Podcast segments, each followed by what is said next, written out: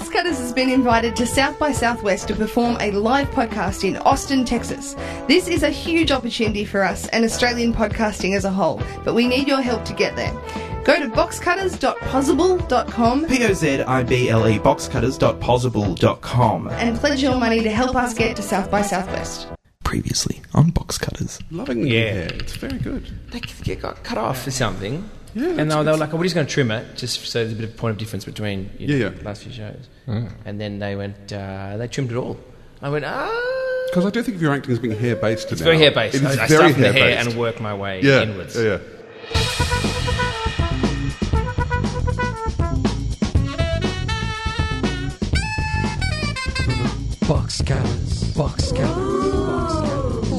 Hello and welcome to Box Cutters, episode 291 Cheese, Avocado, and Salad on Rye. My name is Josh Kinal. To my left, John Richards. Hello, Lister. To my right, Brett Cropley. Good evening, viewers. Does avocado not count as part of salad? Does not count. Really? Does not count It's as like, part of it's salad. like a special edition. It is a special edition, usually at least a dollar extra. Box Cutters is all about television. And this week, we've got so much of it, we don't know how we're going to fit it into the show. We've got like a great guest and everything, John. we do. With yeah. we, Toby Truslove, who uh, is in that excellent show Laid, which uh, just won uh, AFI uh, Uh, awards, Actor Actors- Award. An Actor awards. Award now. But you know what? Everyone who got there and won one tweeted, "We just won, an, AFI, award." He's he's coming in. He's also in an he's also in another show. yeah, yeah. We'll be asking Toby Truslove, is Outland the best show on television or the bestest? Hard hitting questions like that. Will be Yeah, yeah, hard hitting questions. That's that's that's good. Uh, we've got it's double Toby episode because we've also got Toby Halligan in. He's, uh, he's going to be collecting things we say. We've got one thing, or do we? We've got some pork. As always, though, we're going to kick things off with the box cutters news.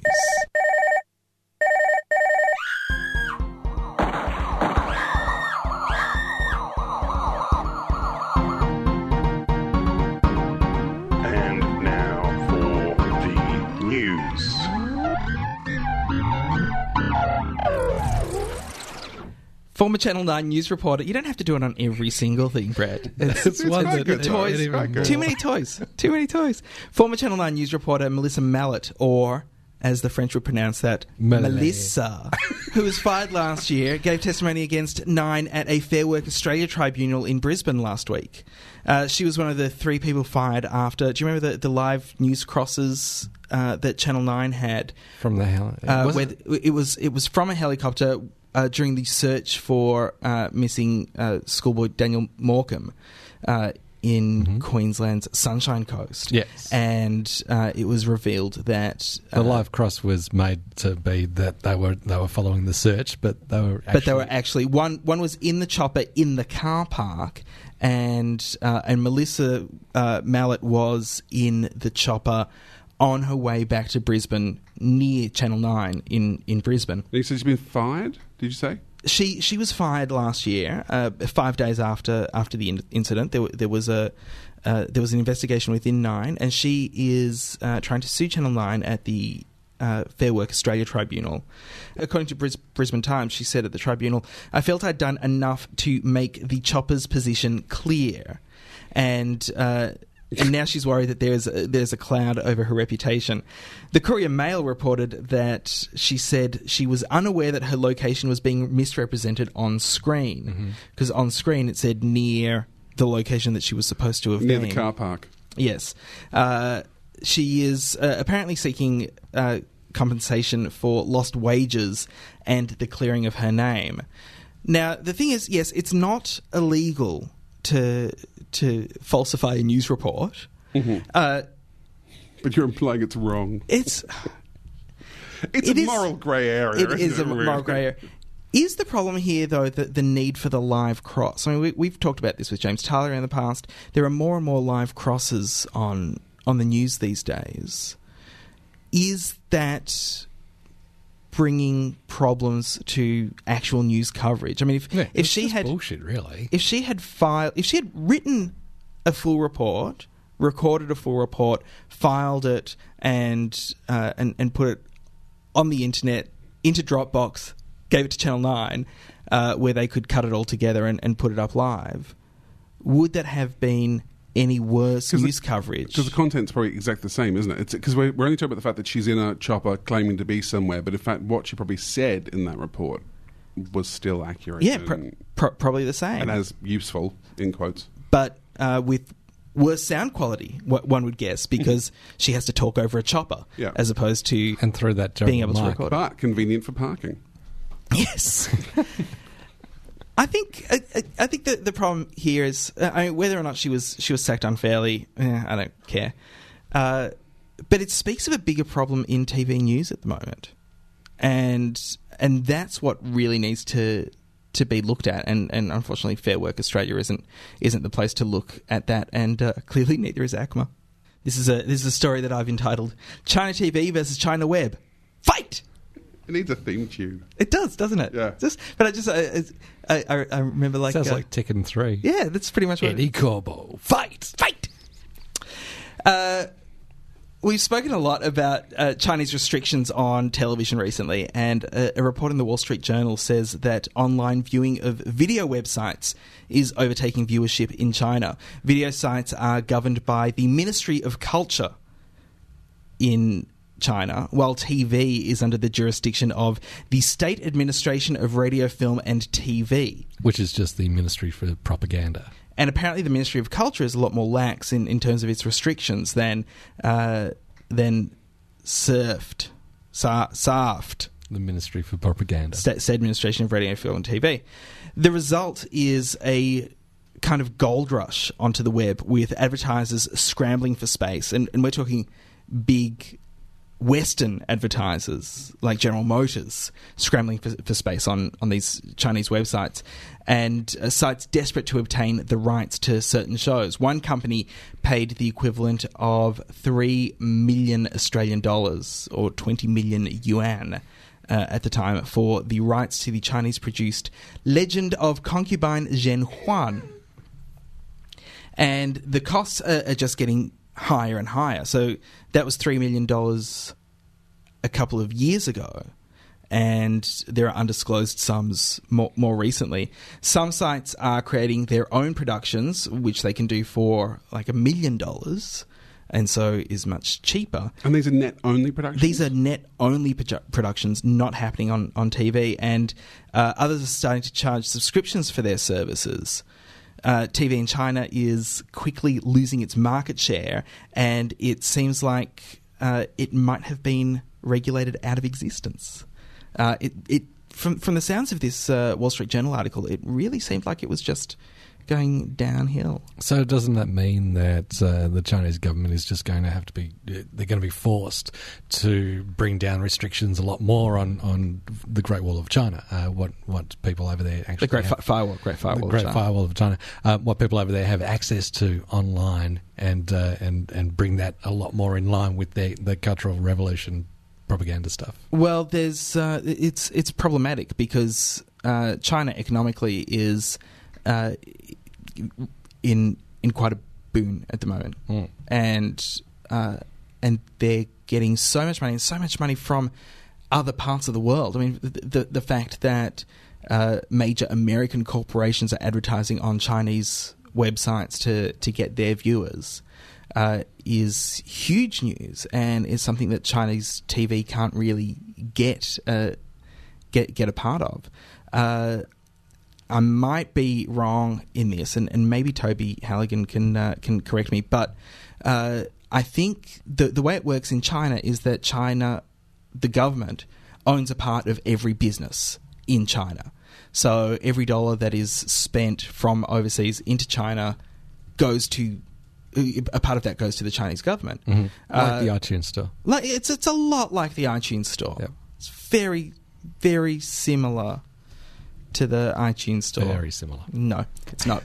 Uh, so the uh, so they they wouldn't necessarily feel so bad about that, but there is a part of the Chinese government that wants to maintain its strict hold to to maintain its authority, and I think that's that's where SARFT is, sticking with itself, Yep. and uh, and they would be quite happy to let things go go to the web. In very brief news, John, you had So you, you- you've brought up all the, yeah, the really important news. The only one I could find was about the Sherlock effect, which I did want to mention. Sherlock Holmes Series 2 has just aired in the UK. This is I haven't seen I haven't seen the third episode. I've only seen the first two.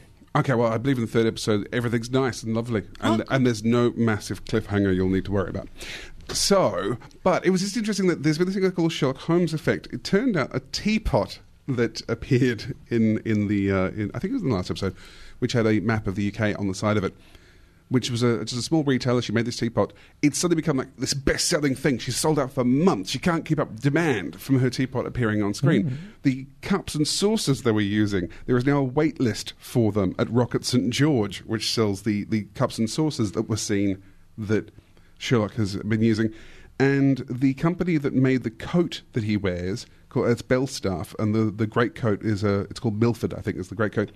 It was discontinued. It's now been brought back because of the demand from Sherlock. And they're talking about this Sherlock effect now in, in the UK where products are being sort of, and quite expensive-ish products, are being sort of flying out the doors just because they appeared on the show. There's no reference to the brand, there's no reference to what they are, but it's actually enough to then propel an industry. And it seems weird that the UK in particular now seems to be going that way. The killing, apparently, led to a, a bunch of The the, the jumpers. the jumpers, in particular, but also f- various foodstuffs and, and corporations that made them. Um, I know that they said that uh, bow ties basically came back in because of Doctor Who. There's this weird thing where the UK now is actually having. It's not just like how Mad Men kind of pushed a 60s revival in clothing in America, which it did. This is like more specific They're items. fully under the spell of TV. It's almost like yeah, they're seeing a thing on TV and they're going, "Oh, must buy that," and and things are becoming bestsellers just by appearing. On TV. But of course, we see uh, MasterChef and Pizza Stones the day after they Yeah. do Pizza Stones. But that's here. often deliberate, isn't it, on MasterChef? Maybe not the pizza stones, but there's a deliberate. Pro- whereas this is They'll, even they'll product have placement. particular brands is. they Yeah, use, and, yeah. and It is but they do word up the retailers uh, so that they can stock up. Well, that's the thing, and, and uh, I know food uh, in in the UK, uh, food programs would often. Delia Smith, for example, would actually tell the main uh, supermarkets what she was going to be cooking. Maybe maybe it's because they know, like the, the viewers know that no one has paid to have that teapot there. Whereas if it was product placement, they might feel a bit they, more. They would go, oh, they're trying a bit hard. There's also a story we, we didn't get around to covering, and, and we were going to hopefully have Glenn Peters maybe discuss at some point in the future. Was that uh, the UK now has product placement, and when it happens on television, a, the letter P must appear in the corner of screen to tell you product placement is currently happening. And the first example of it was used recently. I think it's Coronation Street went from a generic ATM in the in the bar to having a branded bank on the ATM. But every time it appears, apparently a little P has to appear in the bottom corner, which of course will just get you looking for where it is. You're going to be looking mm-hmm. around to try and mm-hmm. find. It's like spot the product placement. Is it also in the UK where they're using the placeholders so that they can put the products in? in They've been post? talking for international sales because if it's a local, yeah, if it's a local uh, item or bank that isn't in your country, then they could just put a white thing up and then you can CGI in the Australian bank. When I think they've been talking about But it. I I, would- don't think it's happened yet. But it'd be really weird if, uh, like, Westpac ATM was in Coronation Mission Street. Street. It would be very distracting, but then you know, so is the letter P on screen. CBS has announced a plan to make me lose the will to live by signing a development deal with Martin Lawrence for a new sitcom. I thought you were a huge fan of Martin. Oh, uh, because because of my nickname for him, What's is- that? Poison. Poison Lawrence? No, Poison. just poison. He is poison. The man is poison. He's poison. Everything he touches. Haven't you seen Bad Boys? Poison. You know what? Bad Boys, an exception. Have you seen Bad Boys 2? no, I haven't seen Bad Boys one. And what, Right. are they, what are they developing for him then? Some sitcom. It's CBS, so it'll be a three camera laugher. Uh, but they have uh, two scribes uh, writing separate pitches For the same show. for the same human, Martin Lawrence, who is more poison than human. But does that mean that both shows could get up? There could be the one where he's a time traveling space detective and the one where he has to pretend to be a puppy. I hope not. That would be the. You know what? Martin Lawrence appeared in a, a film with, with Danny DeVito. The film was called "What's the Worst That Could Happen." The worst that could happen is Martin Lawrence is in your film. That's the worst that could happen, and that is the Box Cutters news. So, uh, what is today's meeting? The spreadsheet says that today we will be viewing the definitive 10th anniversary DVD of Ridley Scott's Alien. Hang on. Alien was released in 1979. How can this be the 10th anniversary? Uh, no, no, no, no. It's it's the uh, the the tenth anniversary of the last definitive uh, DVD. Do you know Ridley Scott actually got the original cast back together to film new scenes, just uh, so he could cut them. We're joined in the Box Cutters studio by Mr. Toby Truslove. Toby, welcome to Box Cutters. Thank you, uh, Box Cutters Collective. Your time starts now. if you were a backpacker, where would you stay? Paris. Wrong. What was the Damn it. what was the nationality of your character in Crash Palace? Uh, he's- if it was from Essex, he was from the UK. How correct? How many episodes of Thank God You're Here were you in? Two. Correct. Why, why didn't the Comedy Channel pick up? I can't believe it's not better. uh, butter, yeah, it was terrible. Um, no, I don't know. It had it had all the ingredients. Um, and then, uh, uh, is that too long an answer? Correct. Phew. Which do you prefer, Outland or Laid? Outland. Correct. Thanks. In the new series of Laid, is your character dead? Um, no. Ooh, or, or am I? Ooh, damn it. Um, or I could be a ghost. I can't tell you. Correct. When does Outland air? Outland starts February 9. 8. 8. Your time is up. yes. Thank you very much for joining us, Toby Truslove. Thanks very much, guys. It's been real great. We're really speeding these interviews up We now, really aren't are. Thank you for thank, thank you for joining us on uh, That is my pleasure. on, on on Box Cutters. So uh, clearly, you've done a lot of work on on television. Uh, Crash Palace, nothing for eight years. Mm-hmm. Sure. Thank God you're here. Yeah. Uh-huh. uh, laid and now Outland. Sure, yes. Uh, so so you, you kind of you, you started slow and then you've really really sped up. Got fast. Yeah. It started fast. I was doing a lot of theatre as well, and then I did Crash Palace, and then I went, well, now I'll just be doing TV forever.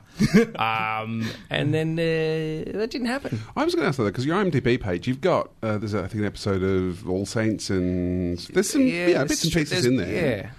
But it seems weird because now you are the golden boy of the ABC, and you know, we know you are. That's the thing because you're in you're in sure. Outland, you're in Laid, uh, you're coming up in the Strange Calls. Mm-hmm. And was there a moment where you kind of did say, "Oh, I seem to actually have a career now"? Yeah, there was. I moved to Melbourne for another a job uh, at Channel Seven, which uh, uh, with and, with um, Andrew O'Keefe. They did a, a show. I was on Oh, Seven. the late Andrew two- O'Keefe. Late Andrew O'Keefe. Um, God rest his soul. Um, um, he yeah, they there cha- was. they it was- changed the name of that after. Yeah, it was. This is your laugh. This was Ah, your laugh. Yeah, This late is your Andrew laugh. O'Keefe was a much better title. Yeah. Wow, you're in a Uh, whole bunch of shows with terrible titles. Yeah, I know, I know. I insist on them. They're my idea. Uh, they start good, and then I go, you know, how can I fuck this up? We shot that, and I, and I moved to Melbourne, and I got rid of my old agent. God bless them, uh, but they were uh, not great. Well, they, they were when I first joined. They were sort of a you know an old and established agent, and I think they sort of by the time I left, they'd sort of been around for a long time, and I changed agents and moved moved, and uh, it was like I'd I just arrived. Do you know what it is? Very then? good. Is there something you can point to? That was the role that changed things. No, I, it was def- it was definitely the move. It was definitely the move to Melbourne, and uh, and I think that the, yeah, the change in agency that, that I suddenly I came down did was doing different kinds of stuff, um, and yeah, it was with an agent that everyone liked and would. Uh, no one liked my, ever, my in Sydney. Everyone would used to go. God bless. Would sort of say, "Why are you with them? Why are you with them still?" but I was very. I'm very slow to move. I'm not lazy. I'm just relaxed and sort of quite faithful. I was a bit like having the conversation to leave it was leave the agency was like a it was really like a, a breakup. I really felt that I was going to. I'd had to walk through the streets and go drum up the courage to go. Look, oh, it's just it's not me. It's you. Um, it's not working out. Um, I've, look, it's because I've moved to Melbourne and that's why.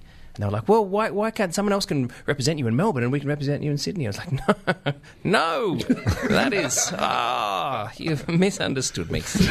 Um, I am leaving. Because when we cast Outland, it was funny that you were you were definitely being pushed forward, Mm. and, and there was that sense. This is before Laid had come on as well, but there was that sense that everyone knew of you. Yeah. Mm. within the sort of industry, and there was that sense of everyone was sort of competing. To get Toby Truslove. And someone, bless them, did say, Oh, he's done this thing called I Can't Believe It's Not Better, you should watch that. And then they came the next day and said to me, Don't watch it.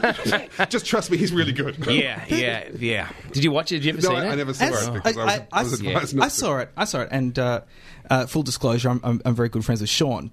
And- Sean's, but and- the and- writing was was excellent. And your uh, like Colin's Colin's version of Sean, Yeah. and your version of Bob, Yeah.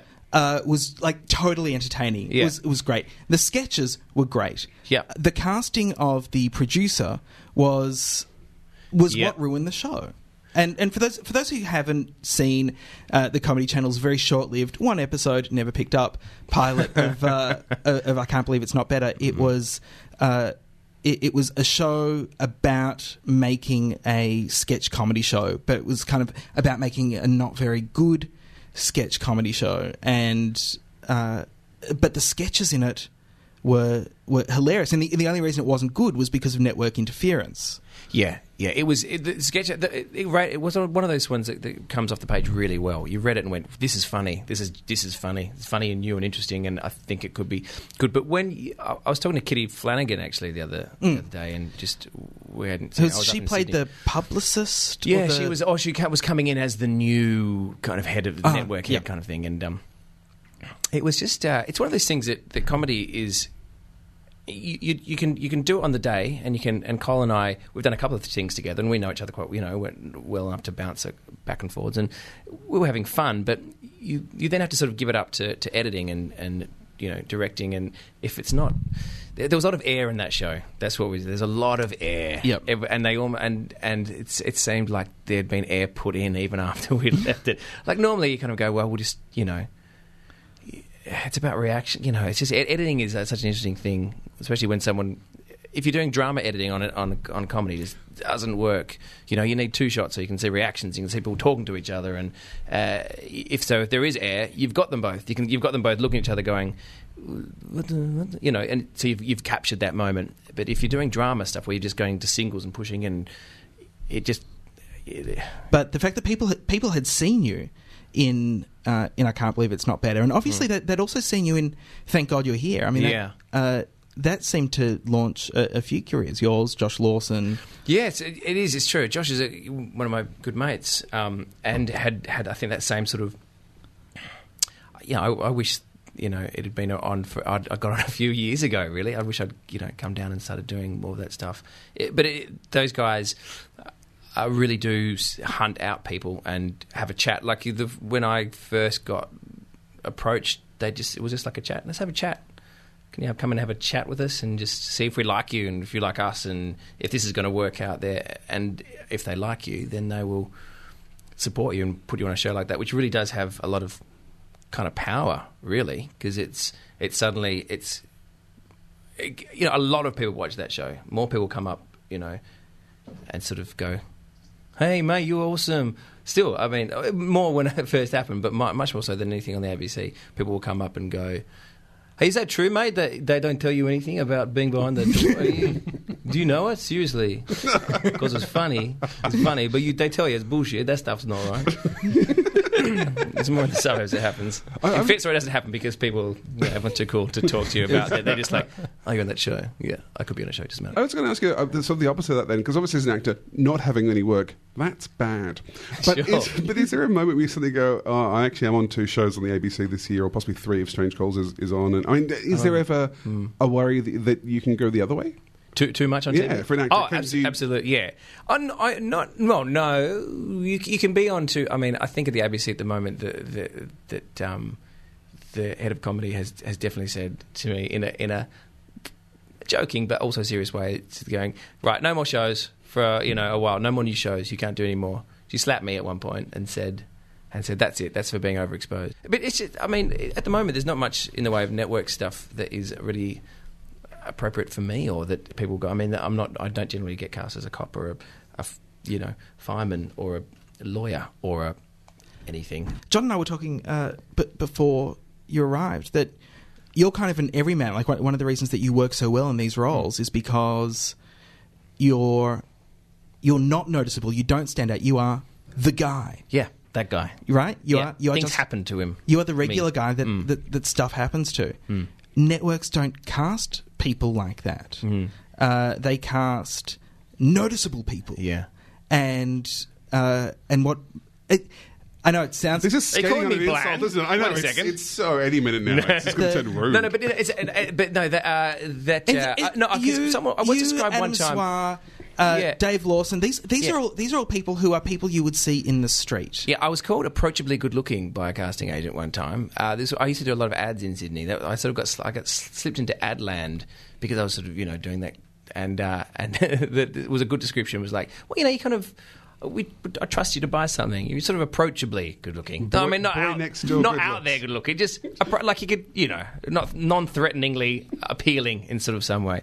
But um, but I think it's it's also more that I don't think there's the networks don't really have it's expensive to do a comedy on the network. It's an, ex- it's an expensive pastime to, to, to make comedy. It costs as much as anything else, like a drama to make. And so, and, and because networks sort of see them as a bit of a risk generally, that they go, well, we could spend the money on doing a comedy, or we could make something that we think that everyone wants to see, which is a farm show or a cop show or a lawyer cop show or a lawyer cop ambulance show set in a fire, you know, station with cops who are lawyers and doctors and Hospital Fire Police. Hospital Fire Police. I love that show. Did you great, watch Hospital it? Fire Police? Awesome. Cannot wait for next season. Oh my god! E- every minute has a cliffhanger. It's Yeah, incredible. just running to different rooms. What's happening? I don't know. Every shot ends on a in a cliffhanger. cliffhanger. Yeah, it's Oh. exhausting to watch. All played by a young uh, Cameron Daddo, with special appearance by a young Gary Sweet. Yeah, They're both very good. and they can't, they never walk downstairs. They jump out windows on gra- like with grappling hooks. That's the only way to get from level to level. Thorns. On, yeah, just, Because you would. It's just bad architecture. So you're saying Yeah. that most TV stations wouldn't, for example, make a show about a gay science fiction fan club? Everyone was clamouring. I know there was a bidding war for a long time with Outland. Please, please, please, can I make this? Because when you use a real because I was curious, uh, was the gay thing an issue? Like, like was there any discussion No. for you of, Of doing doing a show? of, of no, doing the gay on the television? no, no, no, no. It's all, it was all about. It was uh, it, initially I, when I'd first the honestly when I read the when it was sort of um, the idea was put to me, I was like, I was like, right, and I said, and it, but and I spoke to to Kev Carlin. I was like, I have to have a, a chat, and I asked to speak to the director and said, but you know what is that the only joke? Like, is that is that it? Is that the point? He's like, no, no, no, no, no. You've got to see. You've got to see. It, it unfolds. There's a second joke and a There's, third. there's up to three jokes in the entire. Um, uh, and just sort of went no. So no, not not about not about um, not about uh, gay storylines. It was it was more about that.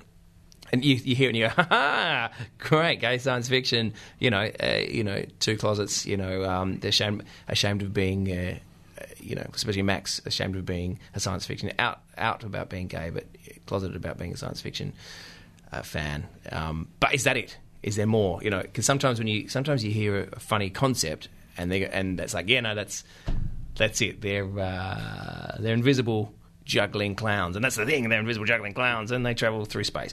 Um, like what else? No, no, that's it. That's all. That's all that happens. and and have adventures. have adventure. Yeah. Yeah. So is that it? They just yeah, they have adventures. Hilarity ensues. Yeah. So no, that was that was the only that was the only thing that um that when you sort of get that just a little brief description, you kind of think, and and and then what happens? Because that'll keep people amused for.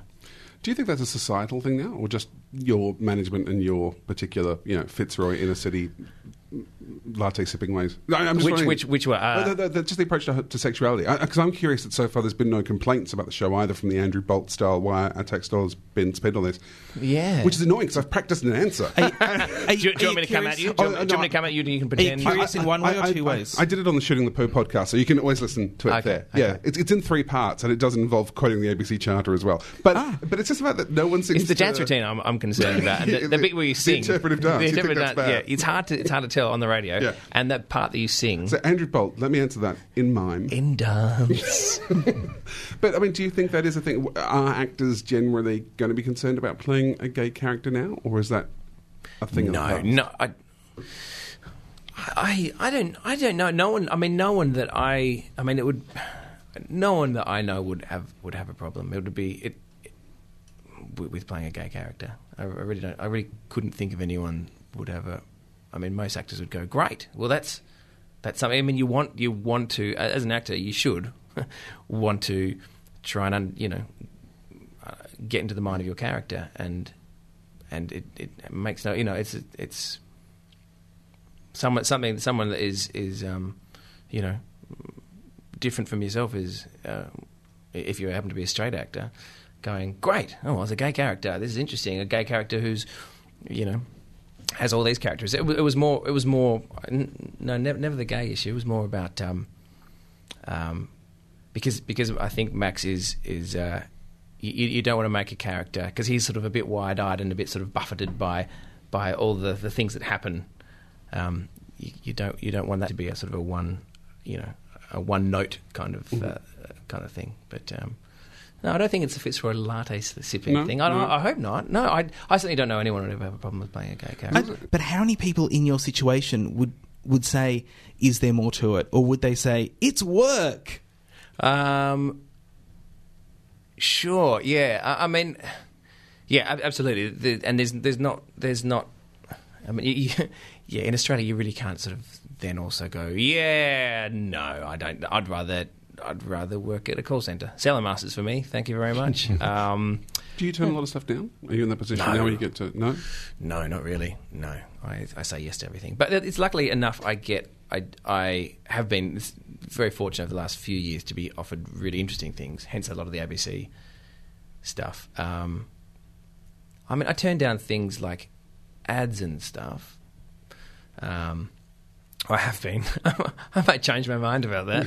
um, um, but but no, no, you, you really you, you're not. In, you're never really in a position in Australia to to uh, to say to say no to work. I would say that your character in Laid, curiously, is probably actually as far away from the real Toby Truslove as your character in Outland. Sure. How did you approach both of the? I mean, how how do you? Is it a? a are you like one of those very very prepared actors, or is it instinctive, or what do you do with? Um, it, there, there is a lot of instinct that goes into my stuff. The, the, I, I do try and I do try and learn as much about the about from the writers generally, or or I mean, I think you know I can remember asking you a lot of questions about about Max. Um, and Laid was the same, but once you sort of once you, you it's more for me about learning how they react in certain situations that aren't necessarily even in the script. But once you've sort of fixed in that little world, then you can play within that world. And that's that's more how I work. I, I don't sort of I'm not I'm not method to the you know to the point of you know having little Max um, driver's license worked out and stuck in my wallet because um, I'm kind of the opinion if you know people can't see it, then they probably don't know or care um, about that. Um, You are a very tactile actor, which I always enjoy watching your work because you're very much on, on picking things up and moving props. I do. I do, but I always because that's I, I always enjoy seeing that. I always enjoy, enjoy seeing that, and it does, it does, and it, it it's a bitch really sometimes because especially when you kind of go, you know, you walk in a room and you play with something, pick something up, have a sip of something, you know, cough, look around. Scratch your head, and then they're like, "Great, so funny, love what you did." Now do that eighty thousand times from different angles, remembering where you put your hand, remembering where the cup was, uh, and uh, yeah, I remember smoking on something. I think it was Crash Palace, where you know I, was, I, would, I would smoke a lot, sort of nervously, and then just like, oh god, this is sort of a ridiculous thing on a single camera. Never smoke on a single camera. You have to you have to remember where your hand was, and then because people love it though. People props people love it because they'll come up with a cigarette that's cut to the right length and stuff, and they give it to you. You know, that, that's amusing. But um, you also end up smoking too many cigarettes, and uh, yeah. But I do like playing with stuff. I love playing with things because I love watching that. I love watching someone inhabit a room. Wasn't saying because you did a masterclass, didn't you, with with William H Macy? Yes, that was fun. That was a lot of fun. My my girlfriend at the time was doing uh, doing nightmares and dreamscapes down here, which um, they were they were filming, and she uh, she got cast, and I was on the phone to her, and I just someone had said, "Oh, William H Macy's coming to do a masterclass with all the practical aesthetics people up in up in Sydney." And I'd never, I'd always not quite seen eye to eye with practical aesthetics. I found them, I find them very. It's a style of theatre. You know, for me, it's a style of, um, it's a style of teaching that, that William H Macy and Mamet actually came up with. Um, and it's they used to be very, um, they were very um, method kind of guys, and then they sort of went. Actually, you know what? Um, if I'm wearing a king's outfit and there's someone's built a throne behind me, I'm pretty sure everyone knows I'm a king. You know, let everyone else deal with all that stuff and then work sort of on, on your. But um, I never, I've always found them a little bit intractable uh, working with them on stage. so I was kind of, but I really like William H Macy, love him. And Sil's, uh, um, Tori, my girlfriend at the time, was doing this uh, thing with him, and she, and I was on the phone to her, and I said, "Oh, he's doing a masterclass down here," and she's like, "Oh, all right, hang on a second, Bill, Bill, come here, Bill." My boyfriend wants to do one of your classes. He's like, "Oh, okay, great. Well, I'll, I'll put him on the door." It was hilarious. It was all sold out, and so I went along to do this class, and he was, um, he was, he was really, he was lovely. But he was, he was also very, he was very practical, and he he was completely at odds with a lot of the people in the class who had actually been taught by um, the practical aesthetics kind of teachers who had come back to Australia because you know I think it's like Chinese whispers, not that we call that anymore, but you know there's there's that trickle effect where people sort of have learnt from people who've taught from learnt learnt, learnt you know, and it, and it gets so kind of muddied that he was that they were going, but what about this? And he was going, no, no, I, I wouldn't do that. And it was I, and he, had a cold. He said, I apologise, I've got a cold. I'm in a bit of a bad mood.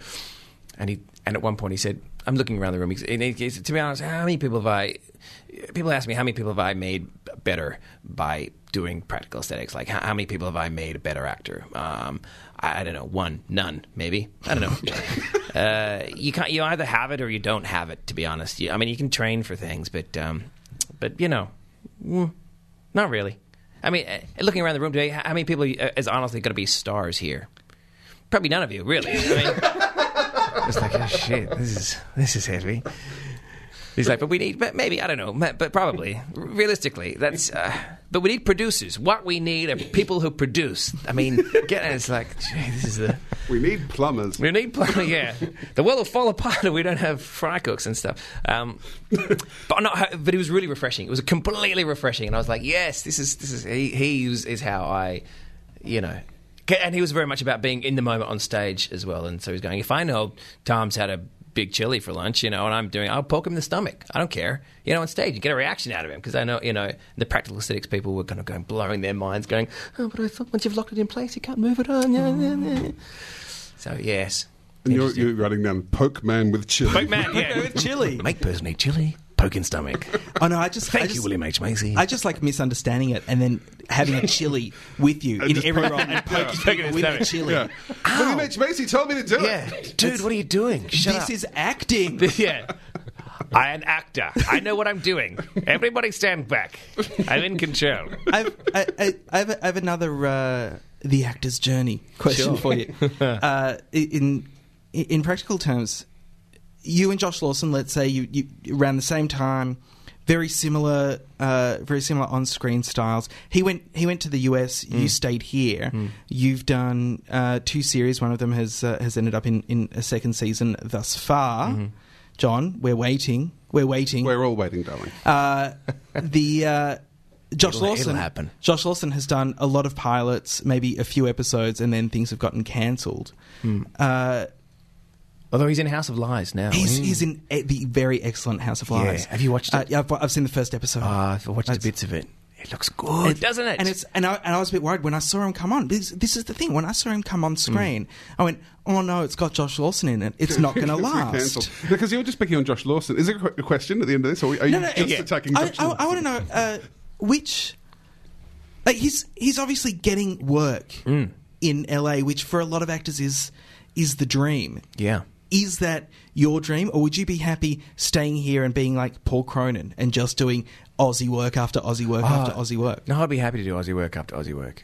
Absolutely. The, I think, you know, most most actors worth their salt. Honestly, I think would if they could be doing good work here, would. And people don't, I, unless it's the money. You, you could sort of see the attraction of of getting paid, you know, forty thousand an episode for twenty two episodes.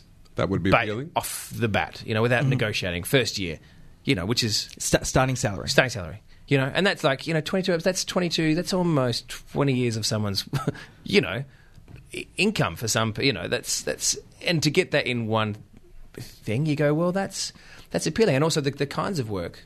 You know, there's a frust- people get frustrated in Australia because um, there's not the variety of stuff, or they're not the opportunities. Um, and yeah, so there's that. There's that. There is a, a strong temptation, and I've been I've been fantastically lucky in the last few years to be getting good stuff and stuff that I really like. So there's there's been no thought of me going, I'm gonna I'm gonna go anywhere because you know I'm getting to do stuff that I wouldn't be able to get to do anywhere else. And and it's uh, you know, um, but you you can see I, I don't ever blame anyone for going over and doing it. Um, and you know, and, and there has been, but see, you, you, you get that kind of when you. I always remember watching those things like, um, you know, E Hollywood True Stories or backstories on like on the on Friends, on the you know, and you know Chandler from Friends, um, you know, and that it'd be, um, he, he first did a you know a pilot for such and such, and a, a short-lived series with such and such, and they go through all these things. Like they do ten things. You go, I've never heard of any of these things Because the, the, the, only, the only f- called family tree about a family tree. You know and it's all these things you go i've never heard of this stuff but they all do like a year or a season or that- one of that those eight or six you know ep kind of Yeah. summer kind of things. And they do heaps of things before they get before they crack it. But we you know we don't. We don't get we don't get to do that sort of thing of, of unheard of tv shows that um, Even in the UK, I think like you know Simon Pegg and and, and you know that sort of spaced lot. It was interesting that they had done like two cable shows we've never heard of Yeah. before that, whereas for us they just appeared out of nowhere. Yeah. fully formed. and that, and it's great, and you get you get this, and they all work on the same, and it's like, and you can see when you look at those IMDb things of those guys, or or on the back of you know DVDs, you can see all the same faces, and you're going, they've been working with each other for years on things that we've never heard of. No wonder they've got such rapport and, and know how to get a show done quickly, and, and have had that experience and with with writing stuff and acting because they just get so many things up, and they've all done, you know. Not the same money that you get in America, but but that, that consistent sort of work, It's- which It, it- it's one of the things I really like about about your IMDb page, but particularly because there is that Crash Palace in two thousand and one, and then nothing, and then thank Yeah. God, and thank God you're here, and it's it's this like in such short terms, Mm. it is a lesson in perseverance. sure, yeah, and and the perseverance of, of Australian actors, I think, is is extraordinary. I wouldn't have that commitment. Yeah. It's it's terrifying. Yeah, it. But you also end up going. There's, there's nothing else. You, you, I'm wildly unsuited to any other thing now. I've, I mean, I think you, you, your brain atrophies to a point. The practical parts of your brain, where you would be quite. Um, I wouldn't know what to do in any other job. I'd just sit there. People would hose me down or something. I don't know, and just sort of shovel me out in the street. And you know, unless I think that's the thing when you get spoiled on TV shows as well, when people give you muffins and coffees all the time, that you start to go. And then when you suddenly when they don't give you muffins and coffees all the time, you're suddenly going, I don't. Well, how did I get muffins and coffees? The, the last day of the shoot of Outland, I remember very much Cristiano going, "Who's going to put my shoes on for me now?" Yeah, exactly. Yeah, but that's the thing. But they like to they like to trick you into that. They like you to, because everyone assists you so often, and then they don't let you touch anything because and but they treat you like a moron because it's it's safest just to treat actors like idiots.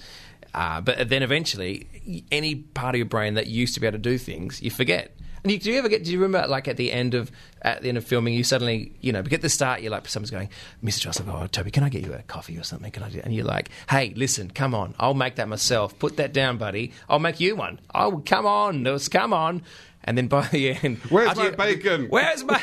this is not cooked to my satisfaction. I scalded my tongue on this. What sort of soy? Bring me one lunch back. dessert. Yes, lunch dessert. I need my second lunch dessert, please, of a different variety. We all got very fat doing that. yeah. a lot of bacon, a lot of lunch dessert. Who has? You can't have dessert at lunch. It's not. It's not a practical thing. There was dessert at breakfast sometimes as well. They have like little fruit things, like pastries. You're going. I can eat dessert with every meal, and as soon as it's there, you're like, mmm.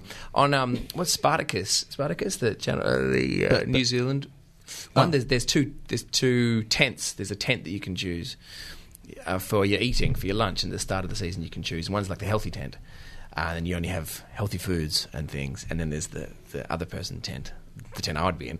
Um, but you can't swap during the year. You can't. Oh, really? Go, "Oh, You're sick of stuck. You're stuck. You're stuck in the What for the whole shoot? yeah. Well, but so all the guys doing all That's the what Muscle did. So yeah, they'd, Yeah. they'd want to be in And the, they want it, the yeah. egg white tent. They're in the egg, the egg white and you know air and yeah.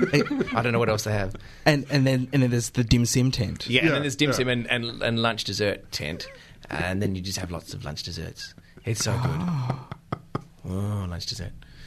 Your faces. Im- Oh. impractical, impractical, but delicious. To- Toby Truslove, I I thought you were coming in to, to talk about acting, and you've ended up inventing meals, and and I I do what I can. I, I love you. Thank you so much for uh, for, for coming onto Box Cutters. That It's- has been my utter pleasure, Box Cutters Collective. It's it's been it's it's been wonderful. You will be on uh, Outland starting February the The 8th. 8th. 9.30 p.m., Wednesday the 8th. Uh, also available on iView.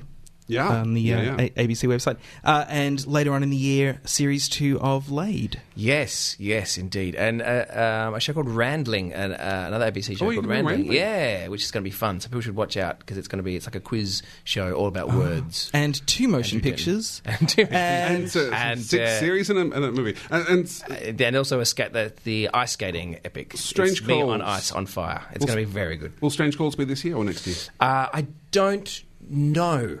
Actually, ABC seem to have a lot of things uh, up their sleeve at the moment, so. I, I would guess next year. There's a lot Okay. of things still to come Yeah. out. Toby Truslove, thank you so much. Thank you, guys. Hey, um, when I cast my pod, it's with the box cutters in Mull.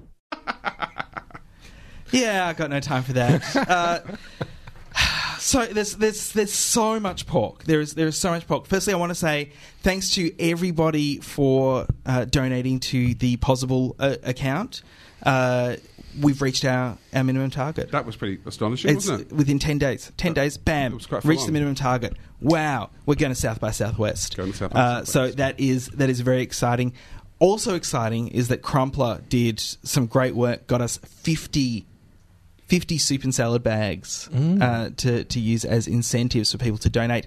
There are still eight bags left at the very, very cheap price of $100. And I read online you said the soup and salad would fit, we think, two roast chickens? I think I think it would fit two roast chickens from the supermarket. Yeah. Not uh, not necessarily the large free ranges, and definitely not a turkey. but, but next to each other. Next to each other, you could fit two roast chickens Quite useful. in the uh, in the soup and salad. what colour are they?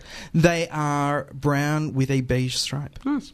It's it's a it's a very nice, stylish Right. uh, bag. Yep. Hundred dollars. They retail for one hundred and fifty-five. You will not find that price anywhere else in the whole human world. We also have uh, a number of uh, a number of the uh, guest spots for one hundred and fifty dollars. And where do I go again, Josh? if you go to boxcutters.pozible.com, And that's possible spelt badly. yes, P O Z I B L E. Right. And you can you can get Cropley, Kinal, and and Peters, Peters. to leave the country. Yep. Yeah.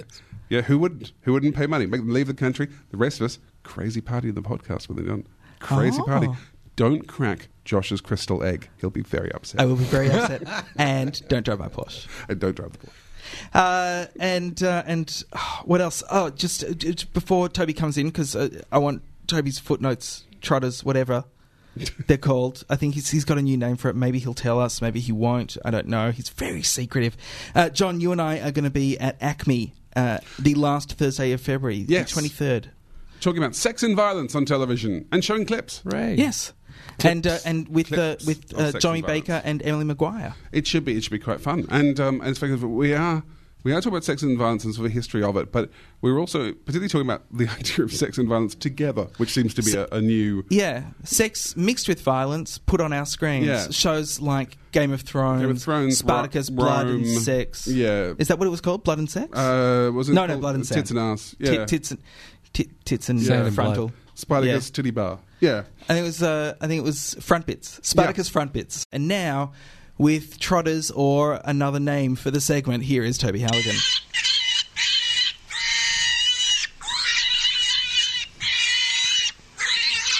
I did make you a nice. I did make you a nice intro to that. Toby. That really goes on, doesn't But it? Whatever's happening to that pig is quite Yeah, horrible you or microphone- very enjoyable. You, you could come in at any time with that, with the squealer. I, I, think, well, I don't even know what that means. I made you. I made you a nice one, and, and Brett just uses that one. I know because you didn't. You didn't like my one. because this is why we can't have nice things. Yeah. because the things that Cropley does. Um, hello and welcome to Places You've Strayed with Toby Halligan. Uh, Toby came up with that. That's another thing that's changed. I've started awkwardly referring to myself in the third person. um, so, uh, the, the firing story. Let's first uh, be a little bit clear. Um, Josh actually accidentally told a lie. Two of the reporters were fired, the two people who appeared on camera. The producer of the segment actually resigned. Um, You said that three had been fired. It doesn't matter that much, but uh, eh. um, uh, as That's- well. that's what Brisbane Times said. Um, well, that, that was your first mistake, wasn't it? Relying on the Brisbane Times. Don't blame your tool. Interestingly, she's claiming her reputation was damaged, even though she's now moved on to a better paid job in Townsville. She's Uh, now with- earning with Channel 10 7. grand more. Yes, she's swapped teams, swapped sides, not in a gay way, in a sides way. Um, but uh, Josh was. Uh, I'm not even going to give you a shovel to dig yourself. no, I don't need one. I don't need one. I can dig myself in fine. Um, so uh, I, I thought we'd do a bit of a countdown of media misbehaviour, just to you know uh, indicate you know is this a new thing? Is this a fresh thing? This is actually one of the few occasions in recent times where uh, journalists have actually suffered the consequences of doing their various naughty things. Are you starting from 20? Please tell me you're starting from 20. I'm not. I'm only going to do four. Um, well, five. Um, uh, so number one, uh, you know, in, in the spirit of the Countdown. I thought you said countdown. Countdown. Okay, number five. Um, uh, number one, uh, in the spirit of the Midnight Oil Classic, uh, during the 2009 uh, Victorian bushfires, ethics are burning because whether it was journalists driving round victims so they could refo- record their heartfelt reactions to seeing their friends' houses burnt down, or apparently some reporters smearing their clothing with ash from the ground to make it look like they were closer to more dangerous areas, or in Whittlesea, where um, uh, one particular journalist recalls uh, capturing a woman speaking to a phone at the relief centre in Whittlesea, suddenly starting yelling, They're alive, they're alive, after hearing that her husband had been found alive at a neighbour's house. Um, as she turned to walk off, a television channel grabbed her and said, Can you do that again, please? And then she was grabbed by another television channel who asked exactly the same thing. Um, then, of course, in 2010, there was the Victorian floods, knee deep in integrity, where Laura Turner. Quite heroically, Channel 9's Laura Turner was seen standing up to her knees in freezing water in Aruna Drive, Buxton. Except, of course, she people she actually wasn't standing uh, in particularly deep water. She made a point of standing in a ditch, so the water looked much deeper. And in other shots, uh, people could be seen walking around behind her with gumboots on. Oh, that's the uh, that's the Jesus troop. Of, uh, Exactly, exactly. Then in 2006, uh, there was uh, that infamous moment in Indonesia when Naomi Robson ate a child. No, sorry, sorry. saved Naomi Robson saved a child from being eaten. No, sorry, sorry. Uh, Naomi Robson got kicked out of Indonesia for trying to save a Papua New Guinean child from not being eaten. Yes, yes. That was what actually happened. if you're confused, I think so was Naomi Robson. But then she always is, isn't she? But I think uh, the number one prize has got to go to Dave Sluggo Richardson, who you might remember as the reporter who was immortalised in a Frontline episode for pursuing Christopher uh, Skase supposedly to Majorca. And uh, uh, there was a video footage of him driving round and supposedly being stopped by all these police roadblocks. There's actually a moment where he says, Roadblocks, let's get out of here. Uh, of course, Media Watch reviewed the footage and established that, in fact, all of the cars that could be seen in the footage were from Barcelona on the basis of the number plates, and in fact, he'd never been in Majorca at all. um, incidentally, David Richardson and the producer of the story, Chris Adams, for that were um, suspended for one month without pay, which just goes to show how times have changed in, uh, I guess, a positive way, you know, given these people were, you know, all fired for their concealment. Um, the most recent example, just to show you that this is not just an Australian thing, uh, just a few days ago, Italian state TV aired old footage of another cruise ship uh, uh, swaying from side to side uh, when it was covering the Concordia. They claimed, oh, look, this is footage from the Concordia. But in fact, it was from an Australian boat from 2010 that didn't sink. So there you go. John was talking about product placement. Interestingly, it turns out that more than 90% of British adults do not recognise that product placement logo that's been introduced um, uh, to programs uh, earlier this year. Chinese television. Um, so, Josh, you were talking about how uh, Chinese TV's been gutted. I think we were talking in an episode in late 2011 regarding increased regulation of reality TV shows. Yes. Here's an interesting factoid for you. So, state media recently reported that the number of primetime entertainment shows plunged from 126 in December to just 38 this week, which is a colossal drop. That is a massive drop. It is. It's absurd. I uh, that could be the time of the year, perhaps, but it seems like the overregulation, like what you were talking about, they really are being regulated out of existence. Now, Josh, you were asking about uh, companies in China. While it's true that um, in 1949 all business entities in China were actually created and owned by the government, but from the late 80s onwards, they've been gradually allowing more and more private enterprise to filter in. So I don't think that they actually necessarily own a proportion of all companies. It's just Okay. that a vast majority of the companies in China are actually state owned. Um, so foreign owned companies are able to operate, you know, independently, like they're heavily Or regulated. no, but what about Chinese entities. There are- Chinese Chinese entities without government interference. Uh, h- h- what do you mean by interference? If you mean without the government actually owning a majority or a significant proportion of the shares, Yes. then yes, there are. Okay. Um, so I, I can give you figures about how many there are, but that's not very interesting. The point Since is, 99, they had the one country, two systems. yeah, they, exactly. Hong Kong. They basically gradually allowed the introduction of capitalism. It was interesting. I think you were kind of alluding to this, uh, Josh, before you were talking about just as an example of um, uh, these uh, kind of internet TV streaming and the sheer amount of revenue. The the TV show you were referring to before when you mentioned GM, uh, they're investing in. GM has actually co-produced a production called Miss Puff with uh, company Youku, um, which has been an incredibly successful kind of online series, uh, which actually holds the the record. I think in China for the most video views for a, a Ah, stream yes, show. yes, yes, yes. Uh, it has like 79 million views of this particular series. So it's been incredibly successful. And the way GM gets its money's worth is firstly, they've got ads at the beginning and the end, but also uh, the suitor for Miss Puff, it's like a cartoon, like a Ming style cartoon, actually drives a GM Chevrolet. So it's an interesting new kind of form of advertising where they're actually directly co- cooperating. And presumably, GM has creative input in different kinds of things. So that's exciting, isn't it? Um, Glenn Peters mentioned that at the end of last year. So I think about we're going to have to get to a point where if you steal the shows, you're also stealing The ads. advertising. They- they're gonna- is- yeah, absolutely. And I actually wonder if we'll have a return to 50s style, like the Colgate Hour. You know, like where the Mm. where the titles will end up actually having brand names in them as well, like they did in America in the 50s. Well, I think I think you know, PAL are really happy every time that Graham Kennedy uh, bit Yeah. ends up on some clip show. Yep. like twenty to one. A PAL must be so happy about twenty to That one. That was a good investment, wasn't It it? really was. I would never have picked it.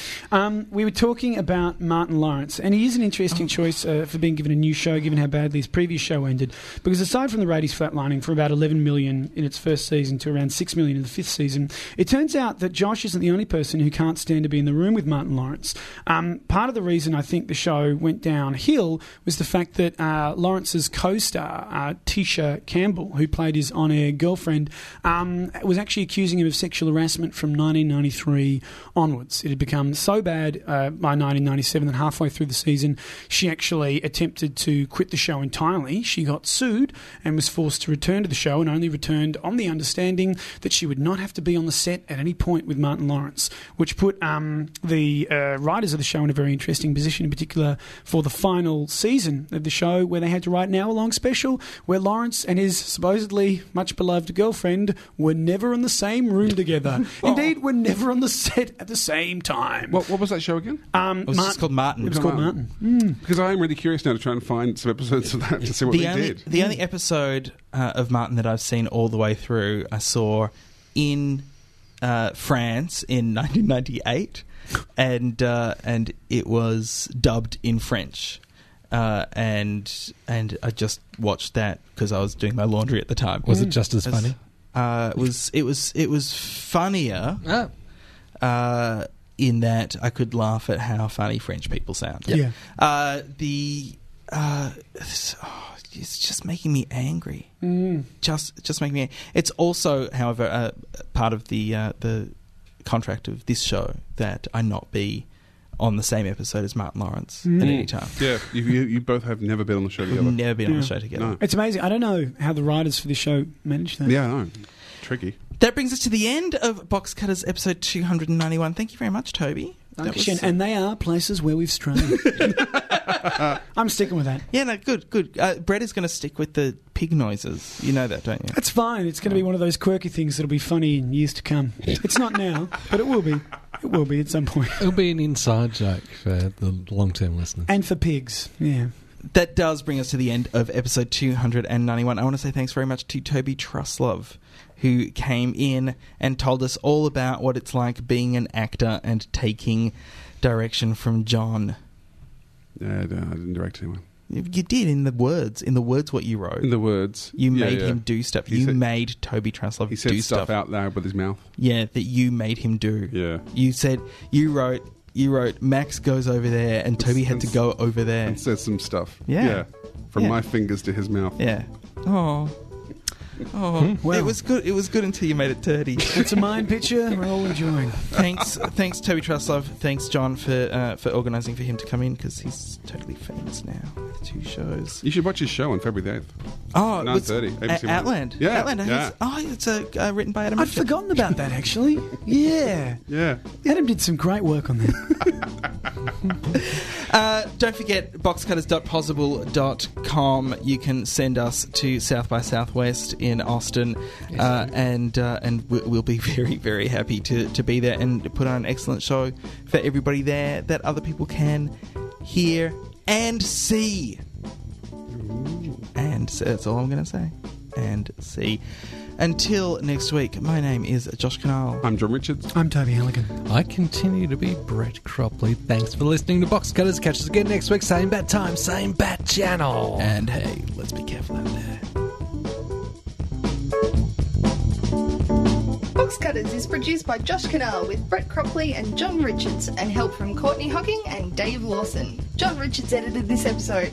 Peter Wilson from Soup Giant is the man behind making sure you can actually download stuff. He's good that way. We'd like to thank 3RRR, the greatest radio station in the world, for letting us use their studios to record this podcast. Find them on the web at rrr.org.au or 102.7 FM if you listen to radio the old fashioned way. If you enjoyed this podcast, you can show your appreciation by leaving a positive review on iTunes or maybe just telling some friends what they're missing out on. You can also donate actual cash money to us by using the donate button at the top of our website. Donating helps keep the show alive and makes us smile. Our website is boxcutters.net and you can find all sorts of ways to contact us there. Because that was a very, very sort of triple M end there. When I haven't had enough water.